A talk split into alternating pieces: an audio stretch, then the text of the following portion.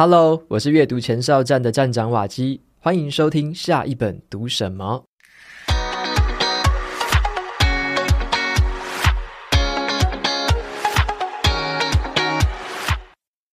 你觉得，如果一个国家的财政赤字持续的扩大的话，政府会不会破产？原本的社会福利会因为政府没有钱了，在未来逐渐消失吗？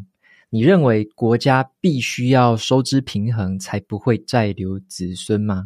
今天呢、我想要分享的这本书就会透过现代货币理论的角度来去切入，会颠覆你的想法，告诉你说这一切都不会发生。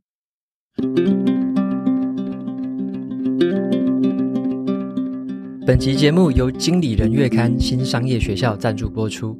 你如果想要获利赚钱，就必须看懂财报上面的关键数字。但是啊，我们一般人听到财报就会瑟瑟发抖。身为这个财会小白的我，也是一样哦。只要看到财务报表那一些无法理解的名词啊，大量的数据，我瞬间就会感到头痛难受、老眼昏花哦。直到我最近几年呢、开了自己的公司，才投入大量的时间去学习，渐渐了解到财务报表是怎么一回事。我最近呢，刚好在这个郭荣芳老师，他在经理人月刊上面有开一个线上直播，他将财报三表里面的专有名词，用很简单好懂的白话文解释给我听，是我听过最有收获的会计财报课程。他举的例子呢，都非常生活化，完全不会让人家觉得说是什么在背公式啊、背名词而已哦。那上完这个课之后呢，我还去做了一点功课，发现啊，老师他曾经是台湾四大会计师事务所勤业众信的这个资深合伙人，他也是这个经理人月刊的首席财会讲师，这样的专业背景及实战经验，难怪他可以把这个财报讲得如此浅显易懂。如果你是企业主、公司管理者、部门主管或者是投资人，想要理解一家公司财务报表里面的数字会为公司带来什么影响吗？还有，你该如何利用手上的财务报表做出明确的决策？那你就不能错过郭荣芳老师开设的这堂课，跟金牌会计师学赚钱思维。九月十二号正式开课，五五折优惠哦，错过就不在了。结账的时候输入专属优惠码 Waki 三五零，可以再额外折抵三百五十元。有兴趣的朋友，欢迎前往节目资讯栏参考看看哦。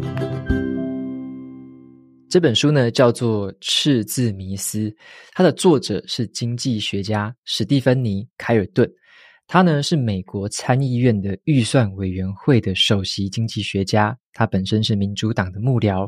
那他想要透过这本书告诉我们说，国家并不会破产，赤字的规模也不是重点。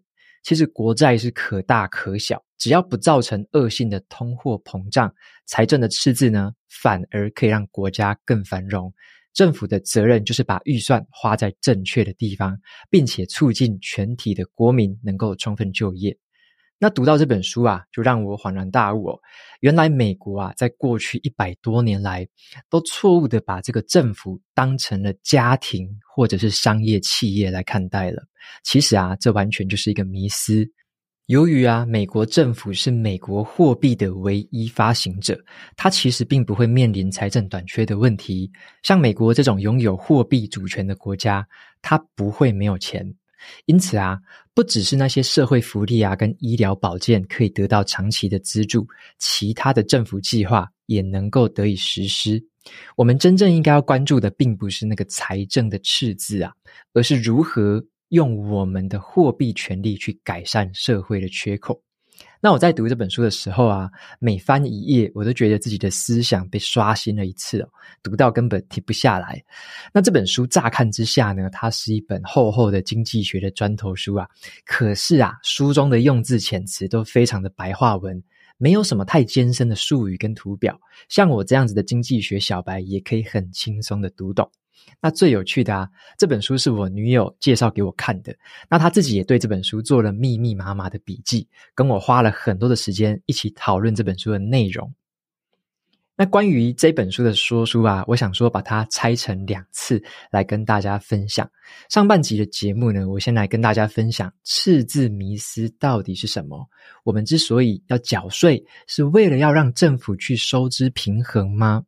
我会举一些很生活化的例子来做说明。那么在另外一集节目，我会跟大家分享一下我们真正面临的赤字到底是什么，该怎么样解决比较好。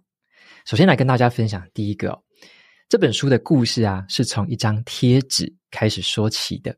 好，是什么样的贴纸呢？有一天呐、这个作者他就开着车在路上，他就看到了前面有一台车子，它的后保险杆上面贴了一张贴纸。好，这个贴纸上面就是山姆大叔他的口袋空空的贴纸。山姆大叔的英文叫做 Uncle Sam，缩写就是 US，也就是美国政府啊。那这张贴纸的意思呢，就是说车主认为说美国政府已经没钱了，口袋空空了，应该要减少开支。这个时候啊，看到这张贴纸的作者，他知道说这位老兄哦，他并不孤单啦。因为他的担忧正好就是大部分人的担忧。当我们的政府啊要进行一切花钱的举动的时候，来解决一些社会问题啊，像是要花钱做医疗保健、基础建设、教育经费、解决气候危机等等，我们一定会心想说，政府该怎么付钱呢？他怎么会有这么多的钱？他可以负担吗？会问出这个问题哦，并不意外啊。因为这就像是我们大多数的消费者在买任何东西之前都会有这个疑问，就是你的钱到底要从哪里来？那接下来呢，就进入作者主要的论点哦。他说呢，消费者在花钱的时候会需要思考，是因为我们站在货币使用者的角度来想，而货币使用者的钱是有限的，但是啊，对于国家政府来说，它本身就是货币的发行者。而货币的发行者所发放的货币数量是没有极限的，也就是说啊，对于那些拥有货币主权的国家还有政府而言呢，像是美国、英国、日本、加拿大这些国家，他们的货币数量是能够被掌控的，货币既可以无限的增加，也可以不断的减少。像是在传统的想法当中，我们把国家当成了家庭预算来做思考。我们以为说政府本身没有自己的资产，政府没有钱。那政府为什么会可以有钱来花呢？是因为来自于纳税人。我们以前呢、啊，就是用这种货币使用者的角度来思考的。长久以来呢，我们以为货币使用者是这个货币系统的中心，但是相反的。作者他提倡的这个现代货币理论，他认为说，货币发行人才是货币系统的中心。国家之所以发行货币，是用来作为统治人民还有管理社会营运的工具而存在。政府向人民收取税金，为的是管控资金的调度，而不是用来当成主要的金钱来源哦。事实的真相是，国家政府这个货币发行人的角色，对所有的支出提供了资金，所以呢，所谓的赤字迷思就是人们常常没有搞清楚说货币使用者跟货币发行人的差异，而常常会把国家预算当成了家庭预算在看待。这本书要强调的重点就是，财政的支出呢，并不是单纯的看赤字的多寡而已，而是整体社会经济是否能够健全的发展。那在我进一步去说明货币的使用者跟发行者的这个差别之前呢，我们需要先打破一个很长久以来的迷思啦，那就是我们常常会以为说，纳税人缴的税就等于国家的资金来源，真的是这样吗？我们以前的观念哦，可能会这么想：如果国家要有任何形式的支出，钱呢，一定是从纳税人的身上来的。好，这种想法就是很标准的家庭预算的想法，就是期待这个国家要达到一个收支平衡。可是国家需要的只是我们的纳税钱来去平衡收支吗？还是国家要的其实是别的东西呢？作者啊，他就去访谈了现代货币理论之父华伦·莫斯勒。那莫斯勒呢，就跟作者说了一个非常非常有趣的故事哦。莫斯勒说啊，他自己是有两个小孩子。然后他们住在一栋大房子里面。好，有一天呐、啊，他就跟这些孩子坐下来讨论说，告诉他们：“我希望啊，你们可以多花一点点时间来贡献家务，一起维持这个房子的整洁，帮这个家尽一份心力。”啊，他说：“为了要感谢你们的贡献出来的这些时间呐、啊，他会为这个家务事呢定定一个价码。那这个价码就是用他的名片来去做定价。”像是啊，如果孩子把床铺铺好的话，就可以得到三张名片；帮忙洗碗可以得到五张名片；帮忙洗车可以得到十张名片；如果孩子们帮他一起打扫庭院的话，还可以获得二十五张名片。结果呢？你猜怎么样？过了几周之后啊，整个豪宅呢变成了一个垃圾山，庭院的草啊都长到跟膝盖一样高，碗盘在水槽里面堆积如山。莫斯勒他自己的车子呢，就像是那个绿茶上面的奶盖一样哦，盖了一层沙跟盐，超级脏的。莫斯勒就问孩子说：“诶，你们为什么都不做一些家务事啊？我有说过我会给你们一些些名片呢。”孩子们就回答他说：“我们才不想要累个半死吧！你的名片一点都不值钱呐！”哇，听到这个回答，莫斯勒他才恍然大悟哦，他的名片呢，对于孩子来说。根本毫无价值。好，于是他就想出了哦，另外一招，稍微去调整一下这个游戏规则哦。那现在呢，他就改成这样子，他就跟孩子说：“接下来啊，你们每个月必须给我三十张名片，否则呢，就会丧失一些权利。好比说啊，你如果没有给我三十张名片，你就不能看电视，不能有游泳池，不能去购物中心。”莫斯勒他征收了哦，这个只有用他的名片可以来支付的税。现在呢，这些名片就有了价值了。在他公布这个新的游戏规则之后的几个小时之内，孩子们就开始到处东奔西走，整理卧室、打扫这个厨房还有院子，赚取他们这个月底要缴交的那个名片的数量，那他们才能够维持原本的那些基本权利嘛。所以有趣的地方就来了，当这些名片被他指定成为唯一法定合可的货物交易代币的时候，好，这些名片就有了货币的价值，就是用这些名片来缴税。而国家政府呢，作为货币的唯一法定发行人，它本身并不需要货币啊，它也不会破产啊。当政府没有钱的时候，它始终可以用记账的方式跟这些玩家们，也就是我们人民，继续把这个游戏玩下去。所谓的要求人民来纳税，只是赋予这个货币价值的一种手段。政府需要的是维护社会的运作，需要有人把游戏继续玩下去，让家里面的床有人去铺，碗有人去洗，草皮有人去整理。为了赚取这个用来纳税的这个货币，我们人们就必须要生产，必须为政府还有公共的事务来贡献一份心力。所以啊，回到我们一开始的那个问题哦。国家需要的真的是我们的纳税钱吗？还是他要的是别的东西？作者在书里面哦，他是这么说的：其实啊，征税就是跟我们纳税人征税，是用来创造对政府货币的需求。政府可以根据自己独特的币值，像是美元、日元、英镑，来去定义货币，然后要求人民用这个货币来缴纳税款，或者是执行其他的业务。让本来这个一毛不值的这个纸钞啊，产生了价值，就很像是莫斯勒开玩笑的跟作者说，税收把这个垃圾变成了货币。所以追根究底，身为货币发行人的国家政府，他想要的是这些实质的东西，而不只是资金而已。政府并不想要我们缴纳的税款啦，而是我们真正贡献出来的时间。那为了说明这个货币发行人跟货币使用者两者之间的差异，我举一个大富翁游戏的例子来跟大家进一步说明哦。大富翁这个游戏啊，它的规则哦就非常的简单。一开始的时候啊，每一个玩家就先拿取相同的筹码，接着就骰骰子决定谁先开始走出第一步。那当这个玩家呢走过一个土地的时候，他可以决定说是不是要购买这个土地，或者是缴纳这个租金。如果他不购买这个土地的话，则由这个银行进行拍卖。那玩家也可以在自己购买的土地上面，如果你要走过去，你可以去盖房子。但是房子并不是无限制造的哦。当房屋不够的时候，要等待玩家将其他的房子退回给银行之后，你才能够再购买。那如果想要买房子的玩家太多的话，就必须来竞拍拍卖这个房屋哦，价高者得，好，是非常现实的一个游戏嘛。可是呢，有一个规则更有趣了，游戏里面的这些玩具纸钞是有限制的。如果发完了这些纸钞之后，难道银行就没有钱了吗？哦，错错错，说明书上写得很清楚哦，当银行没有纸钞可以发的时候。银行并不会破产，而是改用记账的方式跟玩家交易。诶，你发现关键了吗？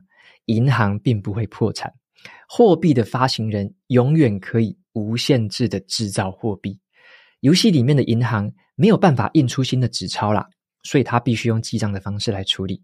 可是真实世界的货币发行人，也就是国家政府，除了记账之外，它也可以用印出新钞票的方式产生出新的货币。那你可能会很疑惑啊，那国家就可以一直无限印钞了，不是吗？只要国家想花钱，钱不够了就去印啊，真的是这样吗？好，的确啦，在理论上来讲是这样子的。但是啊，过度的印钱，印了太多的钱，就会带来大家常常听到的通货膨胀。那这种状况呢，也会发生在游戏里面啊，像是啊，房子的数量是有限的，对应到真实世界里面，我们能够利用的真实资源也是一样有限的。真实世界里面的资源不是无限制的，你可以尽情取用啊。真实世界的资源、产能、人力，这些都是有限的。只要呢，货币的发放发出来的钱超过了整体经济能够负担的这个生产力的状况的时候，就会产生供不应求的这个状况。这个时候呢，就会造成通货膨胀。那这也是现代货币理论当中货币发行人所要面对的一个天花板。那么国家政府呢，它的确是有可能花了太多的钱啊，造成这个赤字过于庞大。可是啊，过度支出所造成的结果其实是通货膨胀，而不是说这个赤字到底是大还是小啊。作者他主张的是，国家政府的支出的金额大小不应该被限制在一个制式的预算目标里面。因为货币的赤字啊，也不该用来作为去衡量说这个财政是否健全的这个指标哦。所以，对于这个货币发行人来说，如果是以健全的经济发展当成目标的话，他不一定要考虑到完美的收支平衡，他根本不需要去管钱从哪里来，而是直接的发钱跟印钞啊。举两个美国的实际例子来说啊，第一个书中所提到的，美国曾经受限于这个。制式的财务目标，最后呢，无法挽救他们疲弱的经济。这个时间呢，就要回到二零零八年的次级房贷引发的这个金融危机。那这场危机呢，就导致了数百万的美国人他们丢了工作，丢了房子，还有他们的生计。那数百万人申请了失业保险、食物券，还有这个医疗补助等公共的救助金。当时美国的政府啊，支出是大幅的增加，可是啊，因为那时候经济陷入衰退，政府的税收大幅的减少了，使得当时的财政赤字来到了创纪录的七千七百九十亿美元哦。那当时啊，奥巴马的顾问就跟他建议，你至少要投入一点三兆美元的振兴方案，才能够避免经济陷入这个长期的衰退。可是奥巴马就跟我们一般人一样啊，一听到兆这个数量级，他就犹豫了。大家担心说啊，向国会提出这个要求，破兆的资金会引来别人的嘲笑啦。那这个一点三兆的计划呢，更是被前财政部长这个劳伦斯·桑莫斯给否决掉。他就批评说，人民才不会支持呢，而且国会也绝对不会通过这个数字。最后啊，连欧巴马也临阵退缩了，他挑了一个比较小的数字。七千八百七十亿美元的振兴方案，结果呢，这个金额啊，其实根本不够。这场金融危机从二零零七年的十二月一路烧到了二零零九年的六月，重创了美国跟全世界。美国的劳动市场，他们花了六年多的时间，才重新长出来那一些在金融危机的时候失去的八百七十万份工作。那数百万美国人呢，苦苦挣扎了一年，甚至是更长的时间。很多人呢，从此就失业下去。而国会啊，本来可以做的其实更多。这次的金融危机呢，政府愿意投入的赤字就是太少了。那相较于这个二零零八年的金融危机啊，从这个拜登他就任美国总统之后啊，为了因应新冠疫情所推出的这个振兴政策呢。来看一下哦，其中就有很多这本书里面谈到的现代货币理论的这个影子。民主党的这个拜登呢，他一上台之后啊，他就排除了这个共和党对于加大赤字的质疑哦。拜登就直接推出了一个一点九兆美元的这个援助方案，其中呢，大部分就是将现金派发给那一些受到新冠疫情所影响的低收入的人。此后啊。拜登政府又在推出了两兆美元的这个基础建设投资方案，利用政府的赤字预算加强基础建设，期待在改善经济的同时，也达到刺激本土就业的目标。我们可以发现呢、啊，拜登政府呢，他们就排除了一直以来大家对于赤字迷失的恐惧，大胆的接纳了现代货币理论相关的这种功能性的财政的这种论述方式。只不过哈，从这个事后看来啦，这个振兴方案呢，它的确是帮助美国度过了它最艰难的时刻啊。可是这个赤字呢，它也导致了二零二二年之后高速的一个通货膨胀。而目前这件事情仍然是一个进行式哦，美国政府仍然在采取各种的策略来压低这个通膨所造成的这种负面影响。那么呢，就像是作者所说的，现代货币理论呢，是要我们去关注经济的成果。而不是预算数字的成果啊。好，那你可以想想看，如果这个预算可以平衡的话，然后呢，帮我们的经济提供良好的总体条件，那我们其实没有什么必要去抱怨政府说它这个收支平衡啦。但是啊，但是啊，这本书提到，在大多数的情况下，我们的经济是需要很多的财政赤字的支持才能够保持平衡的。重点是要防止这个赤字变得太过庞大或太过渺小。那以上呢，就是关于这个赤字迷失这本书的一些举例跟说明。那下半集的部分呢，我会继续跟大家谈一下我们真正面临的赤字是什么，该怎么样解决比较好。最后来念一段 Apple Podcast 上面的听众留言。那这位听众叫做 Absada，他说好书推荐《影响力习惯》的心得。听完了好书推荐，又重新听了一遍《影响力习惯》。有些人呢，不是为了成为有影响力的人啊，而是为了让工作更轻松而学习。那这些人呢，往往是派得上用场的人，也是绩效考核的优等生。那我本身是个中阶主管，为了这件事情有一点疑虑：工作效率高的人值得嘉许，但是会不会让组织变得太过功利呢？有一点点两难。OK，感谢这个 Obsada 留言的这段话。那提到了《影响力习惯》那一本书。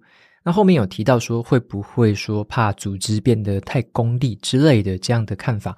我自己的话，我的观点是这样啦，因为我觉得像，尤其是我们身为中阶主管，就是我们上面会有大老板，然后下面会有就是团队成员要带，这种通常就是夹心饼干嘛。那我觉得我自己的体会是在职场上会感觉说，中阶主管同时会有两个身份要去思考，一种身份就是领导者，那一种身份是叫做管理者。那么领导者要的是给团队愿景，然后给他们可以前进成长的目标，让他们有使命感。那这个是比较像领导者在前面领跑的角色。那另外一个角色，同时也需要做到的是叫做管理者。那管理者就是说，我们会看一些效率啊，然后看他们的这个投资报酬率啊，然后把事情这个决策要做对啊，用绩效来考核之类的。这个是管理者所需要做的事情嘛。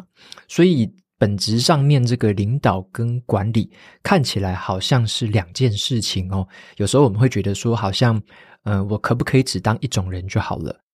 但是现实总是残酷的啦，就是要当一个好主管的话，两种身份我觉得都要做得很棒才可以。那我自己的经验是这样子，我会分成对下属还有对上司有不同的策略哦。就是对于下属来说，我觉得要表现出。领导者的风范要更多一点点，就是要用比较领导者的这样的身份来去带领下属，那让他们觉得这个管理的比重，那种什么要求啊、强迫啊之类的东西，那个比重要稍微少一点点，而是你要发挥一点领导者的魅力。这个对于下属而言，但是同样的，在这个中间的三明治的这个位置啊，对于上司来说，他们会希望看到的是，诶，你管理的好不好？他们会希望说，你把团队管得有条有理的，然后呢，这个按部就班的这样可以往前走，然后执行组织的任务。那他希望说你在管理上面非常的有一套。所以对于上司来说啦，我觉得我会花比较多的心思在呈现说。我管理的方法跟结果，那还有一些管理的这个手段之类的，尽可能的让上司感受到，诶，你是有一些管理方法的这样的人。所以在对上司来说，嗯，我觉得管理是一个非常非常重要的基本功。就基本上，你如果管理的不好，你再有领导人的魅力哦，那应该都是空谈。那顺序应该是你有这个管理的这个基础，你知道怎么样用功利导向的方式去呃运作一个团队，然后呢，上司他可能才会看到你其他领导的这个附加价值啦。所以我自己认为说，这两种身份是缺一不可。可是，在面对不同的对象的时候，他所要展现出来的，或者说你要让对方感受到的，我自己认为是不太一样的。好，所以这个是我自己面对这两种身份的时候的一些想法，那也分享给你参考一下。那我相信说，其实，在主呃职场上面的这种中阶主管都是非常辛苦的，上面有压力，然后下面又有压力，然后下面有时候会觉得，诶，好难拖得动哦，然后上面又压着你要往前走。那我们身为中阶主管，就是会觉得，哇，有时候两面不是人这种感觉啦。但是呢，我觉得就是说，呃，扮演两种不同的身份，它都是会有它的好处的。那在面对不同对象的时候，不同情境的时候，可能哪一种用的多一点，哪一种用的少一点，会带给你截然不同的效果。OK，那这个就是对于 Apsada 听众的提问。那非常感谢你的留言，谢谢你。OK，那节目到这边就进到了尾声。如果你喜欢今天的内容，欢迎订阅下一本读什么。你也可以订阅我的免费电子报。每周收到最新的读书心得，还有好书金句，我们就下次见喽，拜拜。